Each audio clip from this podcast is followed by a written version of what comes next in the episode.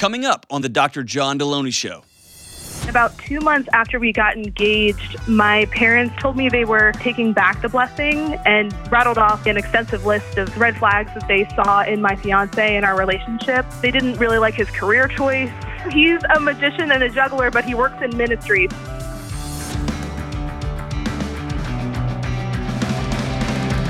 What is going on? This is John with the Doctor John Deloney Show. Show about your mental health, your emotional health,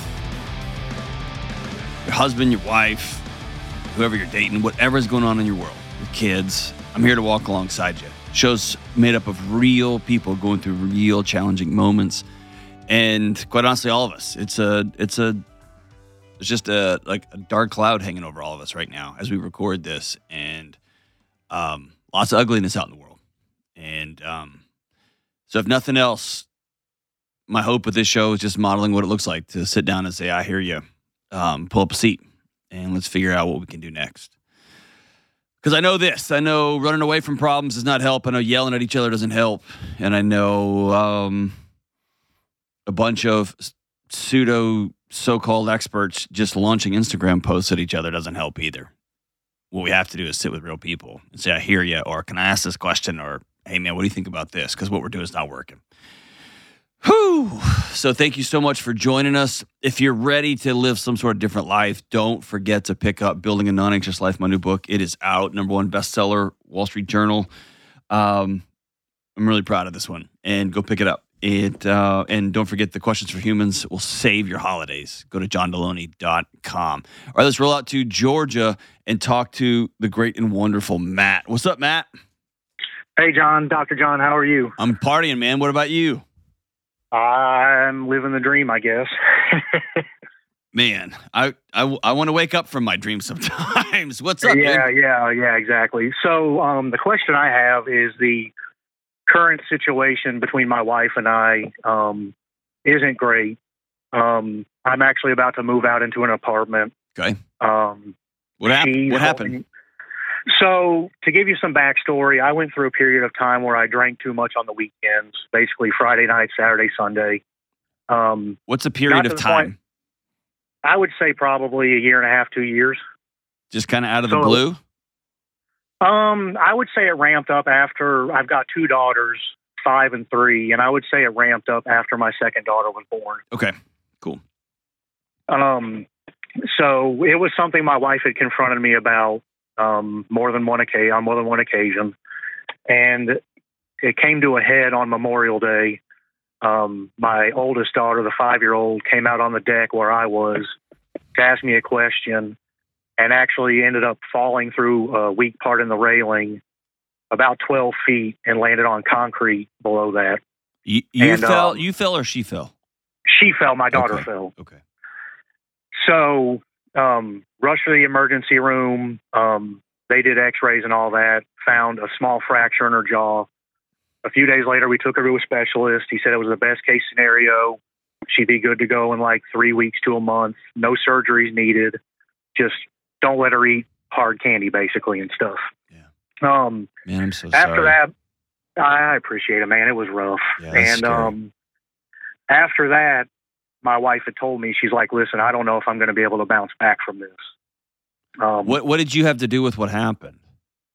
Well, I would say her falling could have happened with anybody being out there. Um, the problem was is that with my drinking too much, I was letting things go around the house, becoming disconnected with my wife and my kids.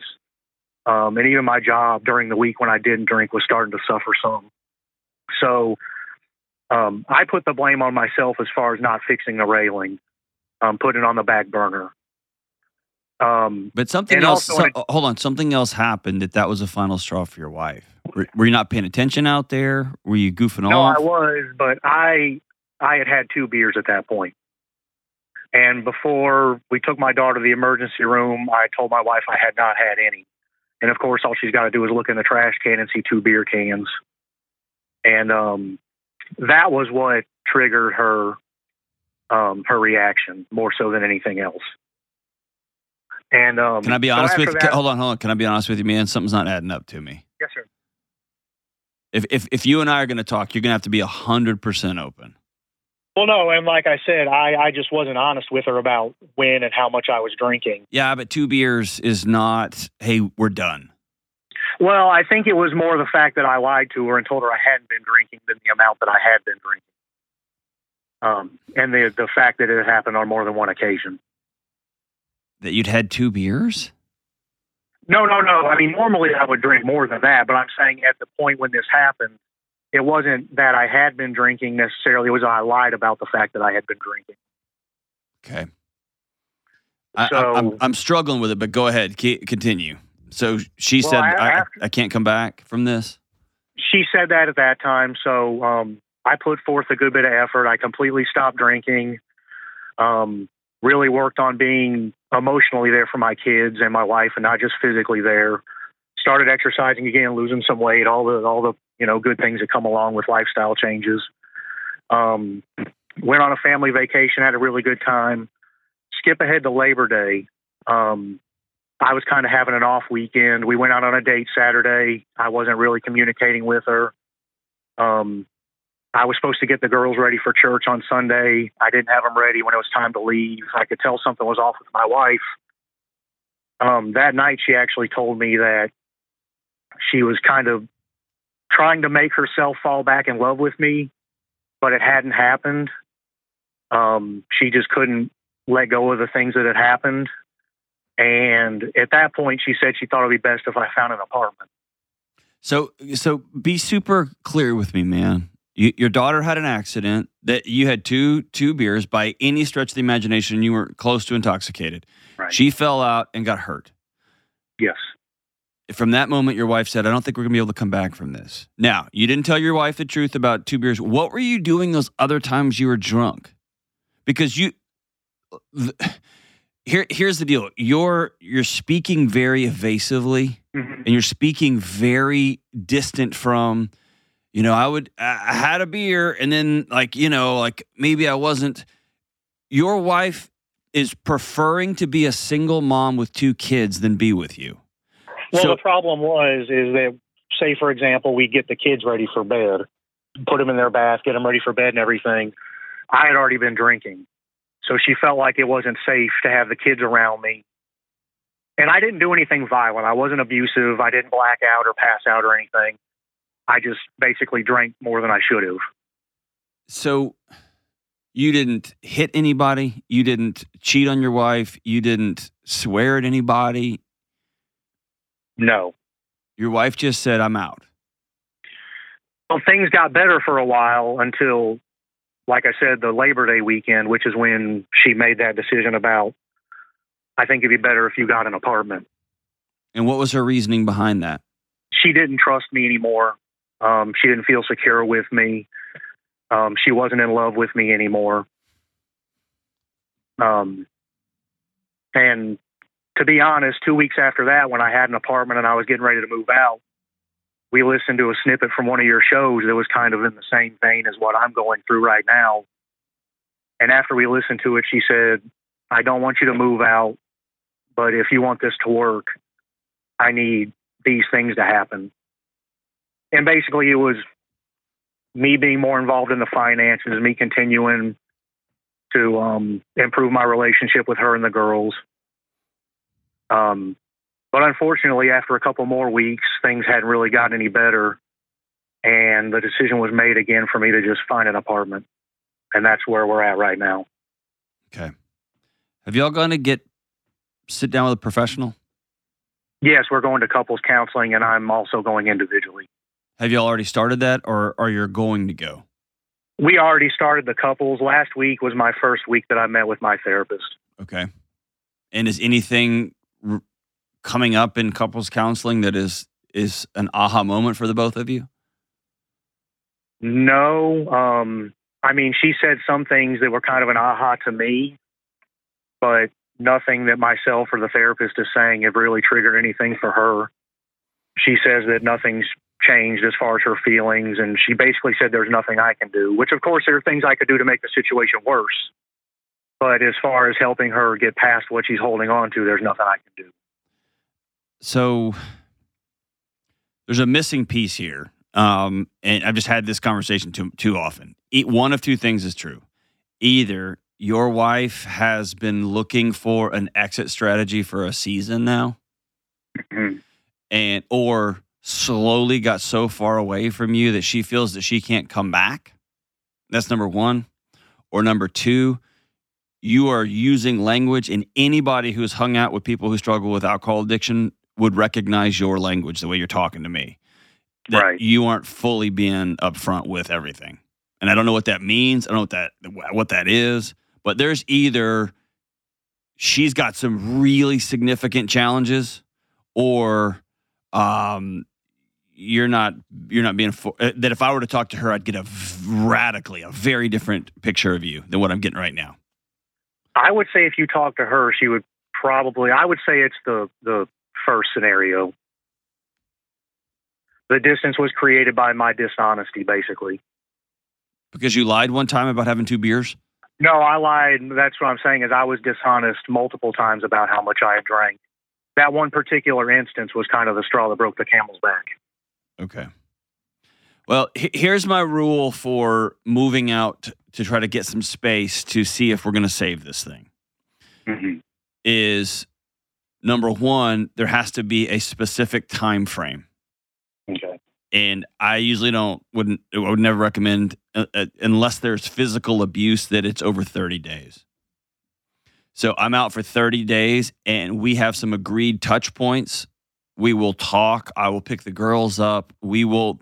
We have to negotiate these rules out uh, ahead of time. Otherwise, it's going to build resentment, frustration, anger, rage. It's going to be a false set of a false peace. So. Be very clear on the front end. This isn't just you out so that, ah, it's not how that works. In thirty days, we're going to get back together and have a conversation. I strongly recommend y'all have a, a marriage counselor that y'all work through this thing together. And then I would ask her for a specific items, not of things you got to work on. Because what you're going to do, like any good person recovering from addiction, is you're going to make her falling back in love with you your new addiction. And you're going to do a bunch of things to try to make her happy. And that's not the point. What you want to do is say, what are the things I need to do that can help you feel safe? And then I'm going to challenge you, man, to go to A A for a season. Okay. Go to your counseling stuff, but go to a meeting every day. Because I think okay. You're going to find out about yourself. All right. You can't lose weight for her. You can't just stop drinking for her. Because you're going to find alternative things to keep that distance from her.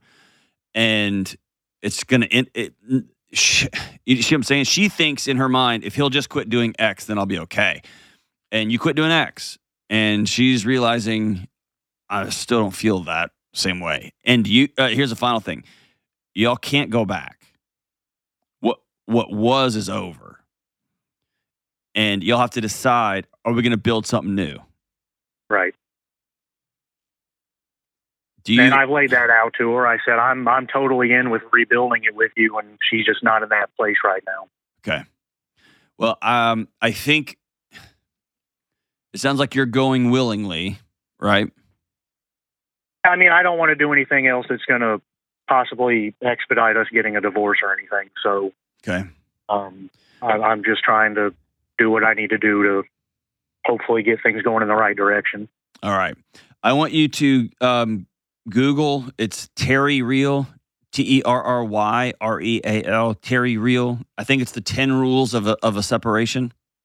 Okay. I want y'all to use that as a guidepost, and I want you to bring your counselor in on it also. And that's going to set the stage for this thirty-day thing. Two, we're going to take a break from each other. I'm going to start getting myself well because I'm worth being well. She is going to let some of the smoke clear from her anger, from her rage, from her not feeling safe inside her own house, and begin to write it like, here's where we're headed. Here's what I here's what I need to feel safe. Y'all gonna have some regular touch points. You're gonna be upfront and adults about with the kids, and then in thirty days, y'all are gonna circle back. And that thirty-day meeting might be in a counselor's office.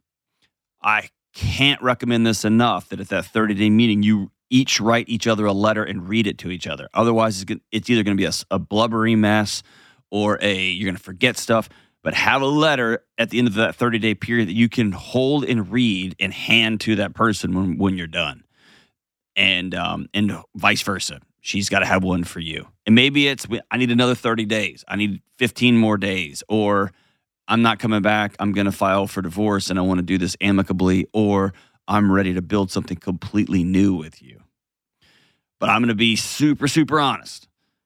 Something in the way you're talking to me says you're not done yet. And that's, if there's one place where people will hold you accountable, it's in A A. And I would love for you to go to a meeting. And it may just be that you have two little daughters and you have run out of tools.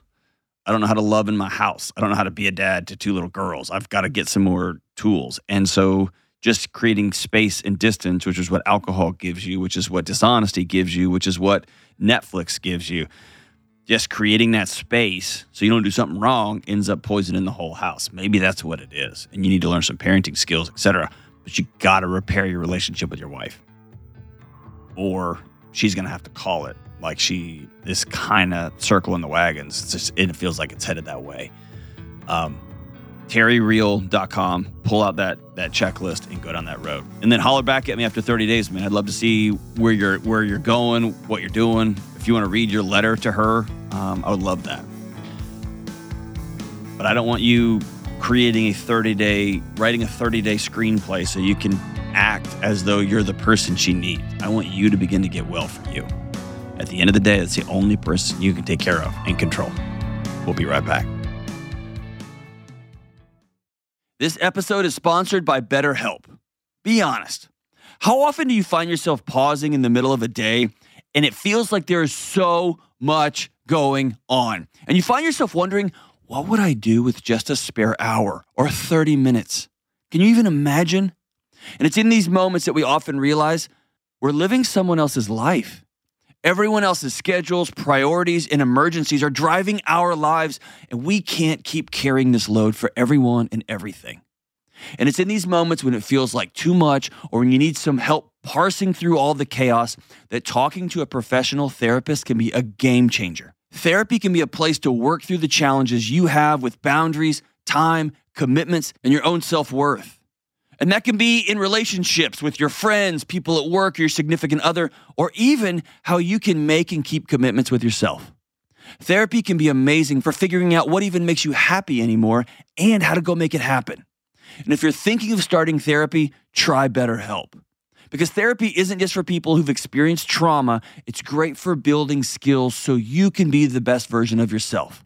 BetterHelp is completely online, so it's flexible enough to fit your schedule. Just fill out a short questionnaire to get matched with a licensed therapist, and you can switch therapists at any time for no extra cost. Learn to make time for what makes you happy with BetterHelp. Visit BetterHelp.com slash Deloney today to get ten percent off your first month. That's BetterHelp, H E L P dot com slash Deloney. All right, let's go out to Lancaster, Pennsylvania, and talk to the incredible Lily. What's up, Lily? Hey, Doctor John. How are you doing? I could not be better. Couldn't be better. What's up? Um, so I'm just going to read you my original submission, if that's all right. Perfect. Um, just for backstory, uh, my fiance and I got engaged back in May of this year. Um, you know, he had the blessing conversation, went really well. Um, and then about two months after we got engaged, my parents sat me down and told me they were essentially taking back the blessing and rattled off to me an extensive list of character flaws and red flags that they saw in my fiance and our relationship. And Whoa. ever since then... You can't triple stamp yeah. a double stamp. Yeah, it was. It definitely caught me very off guard. Um, it was very, very devastating to me. But um, ever since then, I've kind of been struggling with a lot of relationship anxiety and just kind of general anxiety and almost like depressive moods. Of course. Um, of course. Yeah. Yeah. yeah. Yeah. So that. So, so Lily, your body's working perfectly. Okay. As it should. Yeah. Good grief. There's no takebacks, no Quincy's on this one. Why? Why? Like. W- w- read me the list. I wanted. I would love to know what they just decided over two months that he was so terrible. Yeah. Um.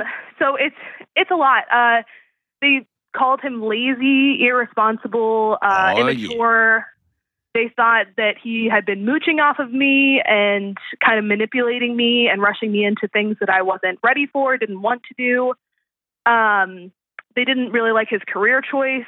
Um, what is? Um, they don't. They don't get a vote about that. What's his career choice? So he, it's a little bit more on the unconventional side. Um, he is he a magician? He like does. He is. How did you know? I just made that up. I promise. You're I just, joking. No, I just made that up, dude. No, he's so he's a magician and a juggler, but he works in ministry. So he tours to churches all oh, over the Oh, the nation. Jesus juggler. Yeah, I mean. Oh my gosh. He's going to use that now. He is going to no, use I mean, that for I, sure. I, I would probably sit my daughter down and be like, hey, listen, listen. Um, oh, geez. Okay, so how long have y'all been together? We've been together close to two years now. I'm not going to lie. I'm amazing at this job. Can we just say that out loud? Jesus juggler, magician. All right, so, all right, take that back. I'm not that amazing. So um, here's a couple of things. Um, oh, geez. I don't know how to get into this. um, let me just say it like this. Number one, they don't get a vote. Um, I think with all of my heart, they love you. Yeah. And they would not be pulling the ripcord like they have if they didn't. Um, I also think that people who love us and think they have our best interest at heart often, um... insert themselves as a last minute, last ditch effort. Like a truck is coming right at you. I'm going to scream and yell and shove you out of the way. And you may bang your head on the concrete, but you didn't get hit by a truck. And I feel like that's what they're doing right here. Okay.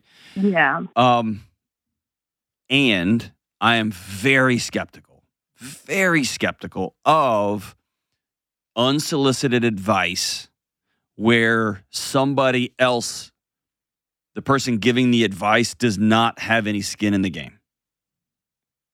Okay? Yeah. And what I mean by that is they do have skin in the game, like it's going to affect their Thanksgiving or their precious little daughter, but their unsolicited advice implodes your life, not theirs. Yeah, definitely. Okay? And so I'm always skeptical of that. If you had sat down and said, hey, I'm feeling uncomfortable, can I ask y'all some just hard questions about marriage and dating and getting together? And then, like, people call my show, I, I, I got skin in the game. If I keep giving wrong answers, people are going to quit listening to the show, and I'm I'm going to have to get another job, right? Yeah. So my question to you is, is any of the stuff they said, does any of it ring true? Has any of this stuff had a, a friend of yours, while y'all are just having a drink or having cof- coffee, mentioned something similar along these lines? Honestly, no. I haven't had anyone else in my life really express these concerns about my relationship with him or just him in general. Okay. Uh, for the most part, everyone's reacted really positively to him being around and, you know, our relationship. Um, I'm not going to lie. There's been some things that I feel like I've almost been extra critical of since that conversation, mm-hmm. just kind of in light of it. And I don't, that's where I kind of struggle with whether I'm trusting myself and my intuition and trusting my parents, or if I'm just looking really deeply into things that don't need to be looked really deeply into. And they're just give, kind give of an, like, give me an example. I mean, I think the biggest thing that kind of rang true with them is I struggle with his immaturity sometimes. And he is very emotionally mature. I would say even more emotionally mature than me in a lot of cases. Um, but just kind of his like sense of humor. Sometimes he's not very socially aware. Um, and I kind of equate that to being a little bit more on the immature side. I so don't have any they, experience with that at all. Not even a little bit. Or maybe one yeah. day, like me, he'll make a living doing that. Once he moves away from Jesus juggling, then he'll do it. Yeah. And let's be honest. If he's still doing Jesus juggling when he's, when he's in his forties, then I mean, maybe, but here's the thing. Um, I, I guess maturity is probably on a spectrum. I made a joke the other day at the dinner table, and my thirteen-year-old looked at me and was like, Dad, when are you going to grow up? Right? So, I mean, part of me is like, yeah. But also there's there's there is a social awareness to that, right? And then there's there's a yeah. time and a place. And in my house, at my table with my thirteen-year-old, I can make jokes that I'm not going to make out in public or whatever. But He is a, mugi- a mu- I mean, a, a magician and a juggler. So I would hope he's got like a sense of humor that would match that. But oh, absolutely, yeah. Here's what but, I would, here's what I would do. I, I is is there one or two things that are sitting heavy on your soul? If he thinks fart jokes are funny and butt crack jokes are funny, that I mean, it that can be as simple as, hey, there's a time and place, and this isn't funny here. Yeah. And if he goes, hey, you know what? Forget you. You, you this is who I am. Then your parents are right. Run from that guy. Yeah. But if he goes, I know, dude, I need to like just work on time and place. You're right. Then he sounds a lot yeah. like a guy I know named John, and he could probably come a long way. You know, fair oh, enough. Yeah, and he definitely he definitely is the latter. Like, yeah, he's just been he's honestly been an awesome partner for me, and I I kind of feel bad going through all of this anxiety with him. He supported me so much through it and really fostered my growth through it, which has been amazing. Mm-hmm. Um, and I just feel bad that I have all of this relationship anxiety about a person who I know is very good for me and a very healthy partner. Don't feel um, bad about it. Your parents said, if you select him, you are unselecting us. They are, we are opting out of relationship with you if you choose this. Yeah. That's not something to shy away from. You need to head directly into that. Because yeah. that's a very real thing. And I'm not somebody who just is like, screw them, dismiss what they said. No, they love you. I don't believe they would have done this in, unless you tell me, no, they've got a history of being super overbearing and overprotective and overdramatic my whole life. Is that true? Um, I would say to an extent. They're also just very, very critical people, and I would say okay. leaning towards judgmental people. And okay. I kind of feel like sometimes I have that perspective on people and their slip-ups and well, ways of course, that they don't. That's, that's the that's the air you've been breathing for your whole life. Yeah. And that's, yeah, I just always try and explain to my fiance, like, that also comes from a place where I'm very critical of myself. Mm-hmm. And so as hard as I am on him sometimes, I'm just as hard, if not more hard on myself. Sure. Well, I don't think... So let me put over on one side. You can get married and be in love and have a great time. That's over here. Number two is, hey, if you're going to be Jesus juggler, if you're going to travel around churches doing magic shows, I want to see a business plan. Yeah. Because I'm about to hitch my entire life to you. And if your business plan is um, you just sitting at home waiting for churches to book you, or for clubs to book you, or birthday parties to book you, that's not good. Yeah. I love you. I'll still marry you. But we're not I'm not I'm not signing up for this.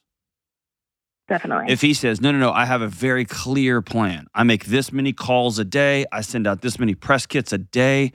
Um, I also I only want to be doing big theaters, or I only want to be doing big churches for X dollars, but I also know that I got to pay bills, so I'll do birthday parties and all that kind of stuff on the side, even though it's not glamorous. Great. That's somebody who's out hustling. And will he be doing this in ten or fifteen years? Probably not. But the experience of hustling, the experience of walking into God knows however many different situations and learning how to read a room and learning how to be kind and open to people, learning how to deal with business – that's why I'm where I'm at right now, because of those skills. Yeah. And so I, I wouldn't, those skills help me run, be the chief student affairs officer at a university. I mean, it, those those skills are helpful anywhere you go. And so um, I don't have any problem with him trying to make a living as a magician. I'm worried if you think he's going to be thirty-six and still trying to eke it out. But that's you guys sitting down and being honest about the business plan of this whole thing. Yeah. Right? Yeah, and we've definitely, yeah, we've done that, and I completely trust him. I've seen him put in the hard work and get, I mean, this was his first year going full-time with his own business, and it's been more successful than either of us anticipated because he's really just, he's worked really, really hard at it. What does success um, mean? How much money will he make this calendar year? This calendar year, he'll make fifty thousand dollars. Okay. Yeah, that means he's hustling. Good for him. Yeah. Do your parents yeah, know that? Um, I've tried to talk to them about it. Okay. Um, they've expressed concern a couple times, not seriously, but they've just kind of asked about it. Um, and I always have tried to explain to them how much I see him work on a day-to-day basis, the way that he really, he doesn't really take many breaks. Um, hey, how, how much how much of this is your parents don't want to tell their friends at the country club that when they say, well, what does he do? And um, they say he's a magician. How much of this is just protecting their own fragile little identities? Because now I'm starting to get mad at them. I was on their side when this call first started, but now I'm starting to turn on, on your parents. Yeah, I, I think in retrospective, as I've moved further away from the conversation, I've kind of started to feel that way too. Okay. Um, I I think it's probably a little bit of that, a little bit of an appearance thing. I think they're also afraid that we're just going to struggle financially, and they've always just wanted me to be comfortable and well taken care of in that way. That's something that they really prioritize. Mm-hmm. So, it's, are you working I think too? It kind of works twofold. Yes, I am working. What do you do?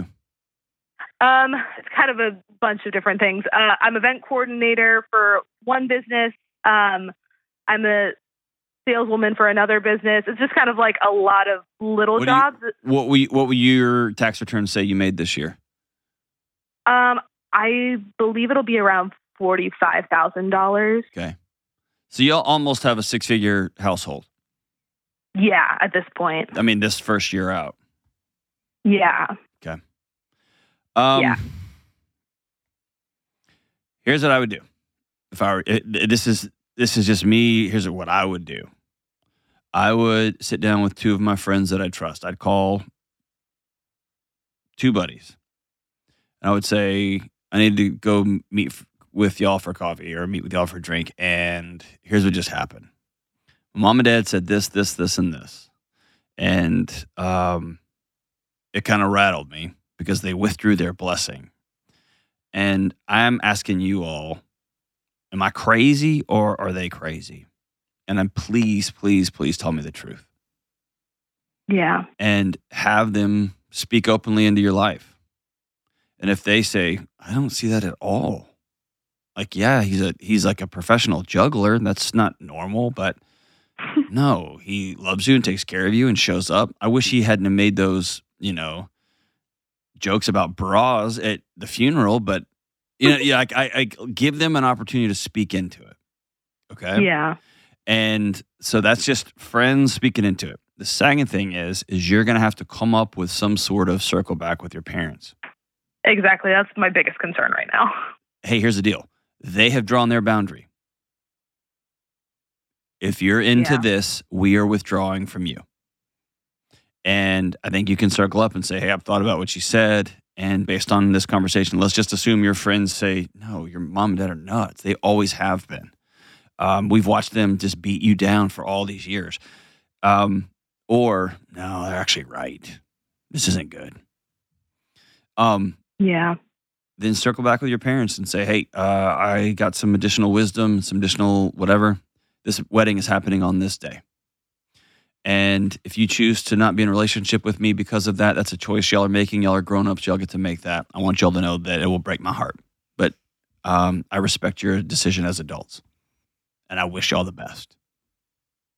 And then you got to go make some grown-up decisions because that's probably going to come with some money that they're going to put towards the wedding. It's probably going to come with all sorts of hooks and strings, and your integrity and your relationships aren't worth that. However heavy it feels right now. Yeah. You know what I'm, you know what I mean? Yeah, absolutely. But don't cash out your integrity and your relationship for a fancy wedding. Yeah. No, that, it's definitely definitely not the plan. That's gross. Yeah. Yeah.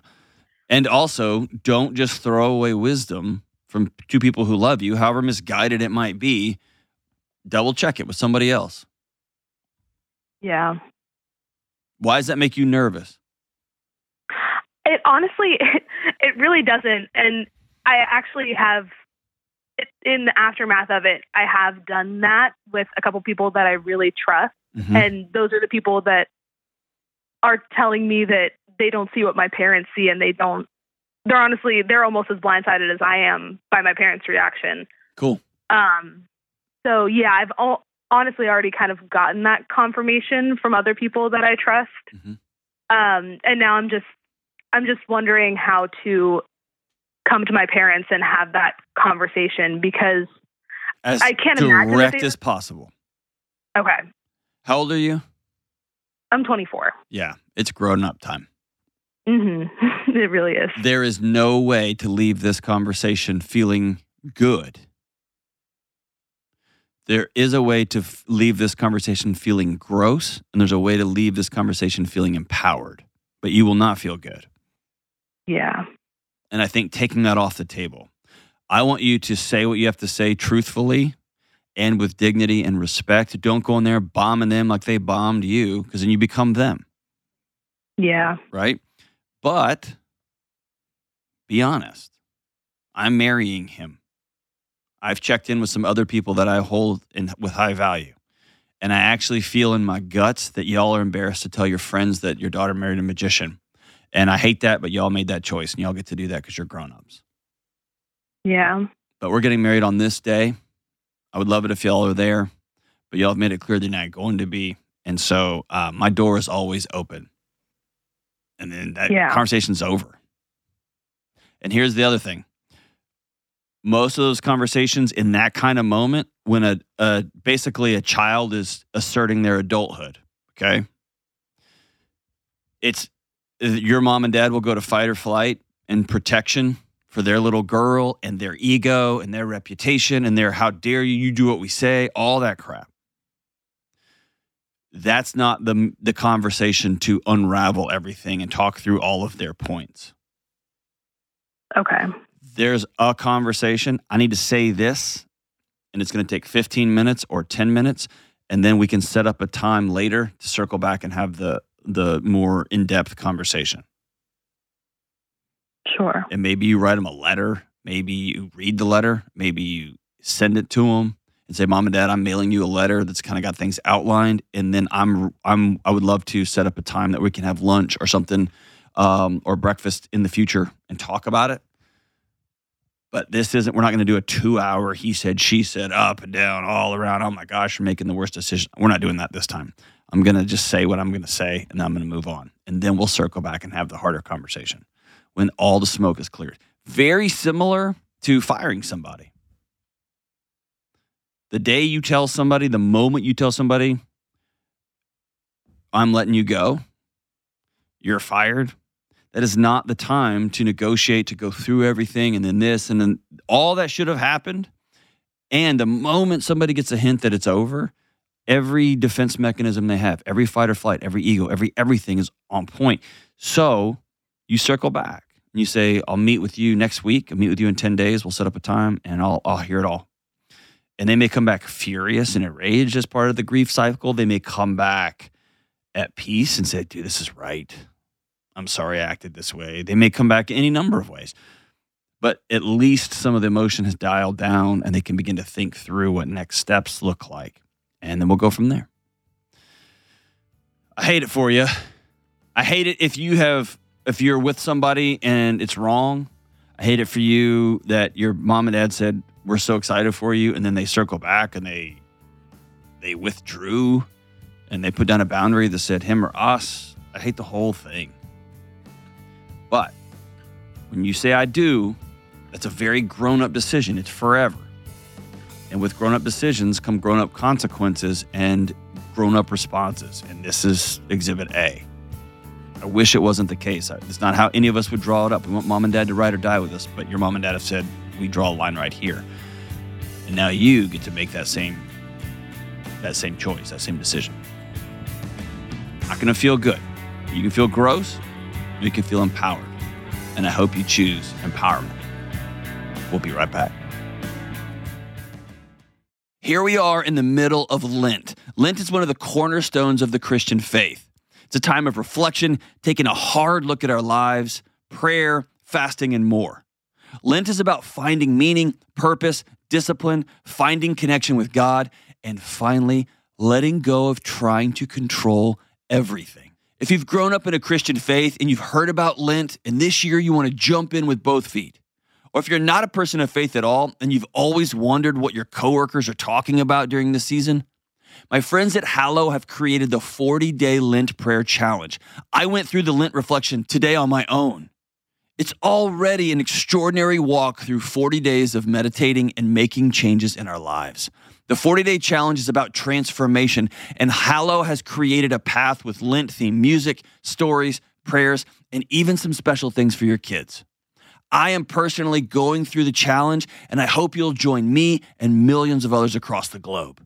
Hallow is the number one prayer app in the world, and for listeners of the show, you get three free months of Hallow, all ten thousand plus prayers, meditations, music, and lecture series, and more, all of it, by going to hallow.com slash Deloney. That's three free months of the app at hallow.com slash Deloney.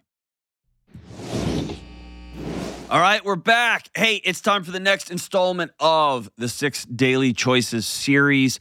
These have spun up all over the internets, and I'm so grateful that you are watching these and listening and showing them. Today's choice is health and healing.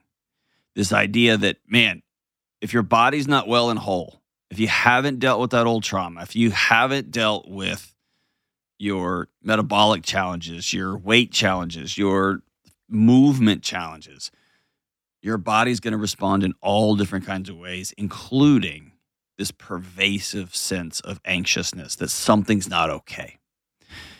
And that's not popular to talk about. It's uncomfortable to talk about. Everybody skirts it and evades it. And it was one of those things that I felt like I was lying if I didn't talk about the importance of taking care, being a good steward of our bodies.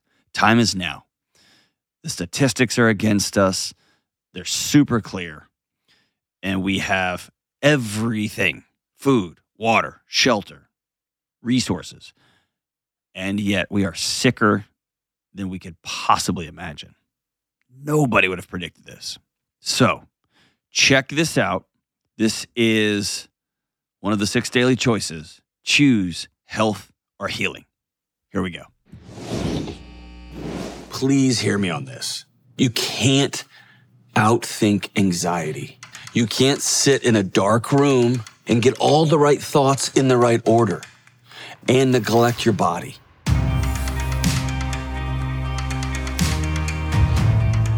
So when I think back to when I was completely burned to the ground with anxiety, with burnout, with just chronic stress day after day after day, I had a whole bunch of graduate degrees. I was surrounded by some of the smartest minds in the world.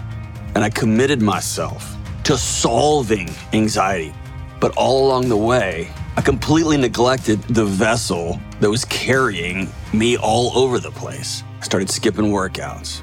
I started eating junk food and garbage. I stopped seeing a counselor because I didn't have time. I had these feelings about things that happened to me in the past, and I shoved them down because I had important intellectual work to do. And my body was sick. My body was overcome with past traumas. My body said, I quit. We're a culture that has information on everything, a blog post and a Wikipedia page and a YouTube channel for everything we can imagine.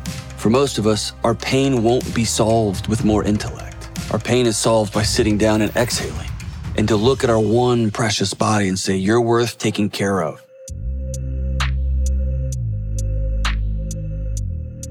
So when I talk about healing, I'm often talking about dealing with past trauma. And we think of trauma like the big car wreck, right? The big plane crash, right? Those big before and after moments. And that is trauma. That's acute. But there's also other kinds of trauma, like secondary trauma. If you are a nurse, you're a social worker, you're a counselor, every day people come to you and say, will you please help me? And so where an acute trauma might be like somebody dropping a cinder block in your backpack, cumulative trauma is the everyday. Somebody comes and hands you a few pebbles, and the next day a few pebbles, the next day a few pebbles. And over time, the weight of that backpack is the exact same as the weight of somebody with a cinder block. There's also collective trauma. What happens when a whole country goes to war? Or when, I don't know, an illness sweeps across the globe, right? That's a collective trauma that we all experience together. And then there's another kind of trauma that we don't talk about very often. The trauma of neglect. The things you should have got when you were a kid. You should have had a safe place to come home to from school. Dad should have chosen you over the bottle. Mom should have chosen you over the cell phone.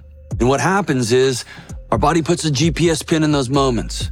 And twenty-five years later, you get married and you found the romantic partner of your dreams, and they get close to you and your body says, whoa, we remember what happens when someone gets close, and it sounds the alarms. That guy's not safe. She's gonna hurt us too. How many of you feel two inches apart from someone, but two thousand miles away from them? And healing from trauma is almost always about teaching your body, I know we weren't safe then. We got hurt badly back then, but we're going back in now. And we might get hurt again, because vulnerability is the only path to friendship and love and connection, but that's the path to healing from trauma.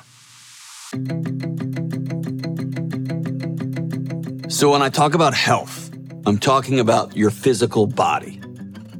Honest. As a country, we're way overweight. Our metabolic health is a mess. And there is no mental health without physical health. You can't build a home without first building a foundation. And a foundation to great mental and emotional health is having a healthy body. If you have chronic pain, if you're struggling with obesity, if your joints hurt, your neck hurts, your back hurts, it's almost impossible to have good mental and emotional health.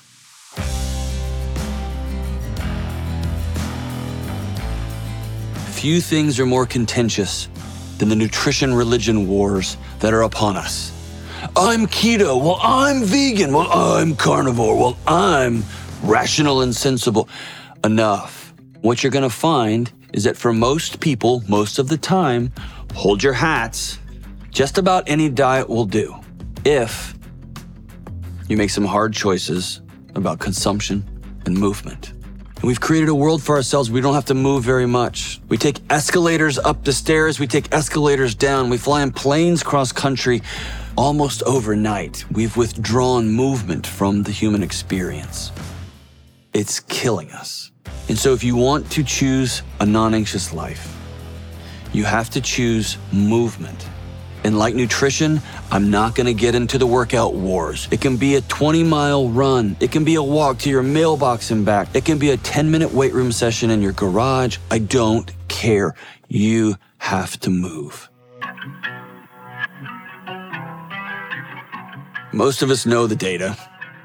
We should all be getting about seven to nine hours of sleep. And we also know that most of us think we're pretty hardcore and we're doing just fine on four, five, or six hours of sleep. For ninety-nine point nine percent of us, we're not. Our bodies aren't getting that deep wave restorative sleep. Our bodies aren't getting that deep R E M sleep that takes out the garbage in our minds, that restores and heals our body and prepares us for the next day. And for many of us, sleep is hard.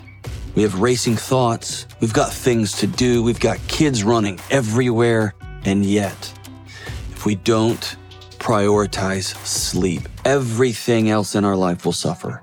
The less sleep you get, especially over time, the more anxious you're bound to feel.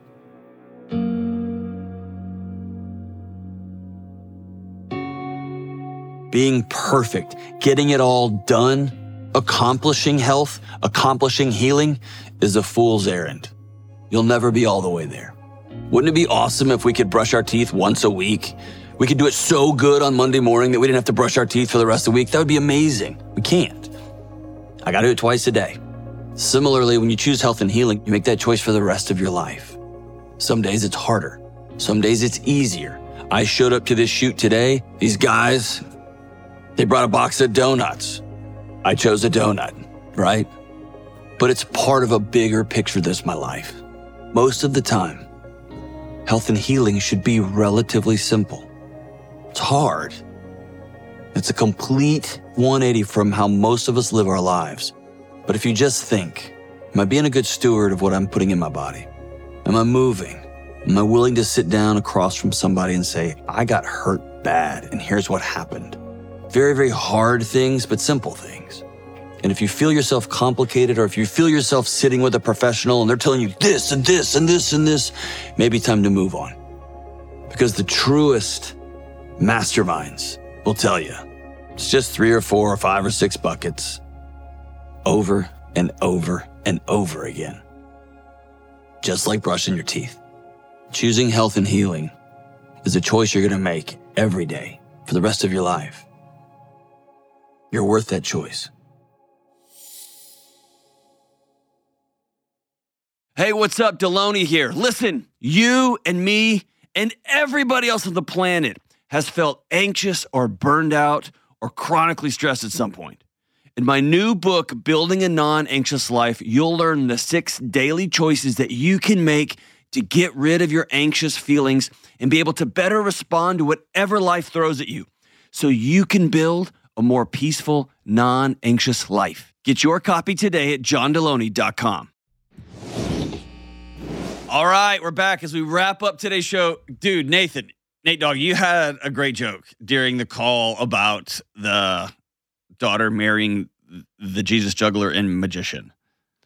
Uh, yeah, I had... Uh What, what did I say? Oh, I said that the guy is, uh, he should say to uh, the parents, I got a magic trick for you. I'm going to make your blessing disappear. Good job. Good job, Nathan. Um, that would have been awesome if his parents, if her parents had done that. Like, we give you our blessing. Hooray. Well, we're going to take that back. Here's why. Poof. Magic, magic, magic.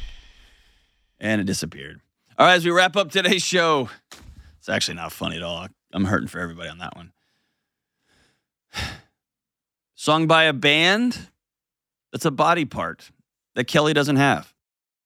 I realized I couldn't have said that any weirder. Sorry about that. Songs by the band Heart. It's called Magic Man, and it goes like this. Cold late night so long ago when I was not so strong, you know. Pretty man came to me. I've never seen eyes so blue. You know, I could not run away. It seemed we'd seen each other in a dream. Seemed like he knew me. He looked right through me. Try to understand. I'm a magic man. So good. Maybe that guy should just read these lyrics to his future in-laws, and they'd be like, oh, we missed it. Maybe that's the case. Love you guys. See you soon.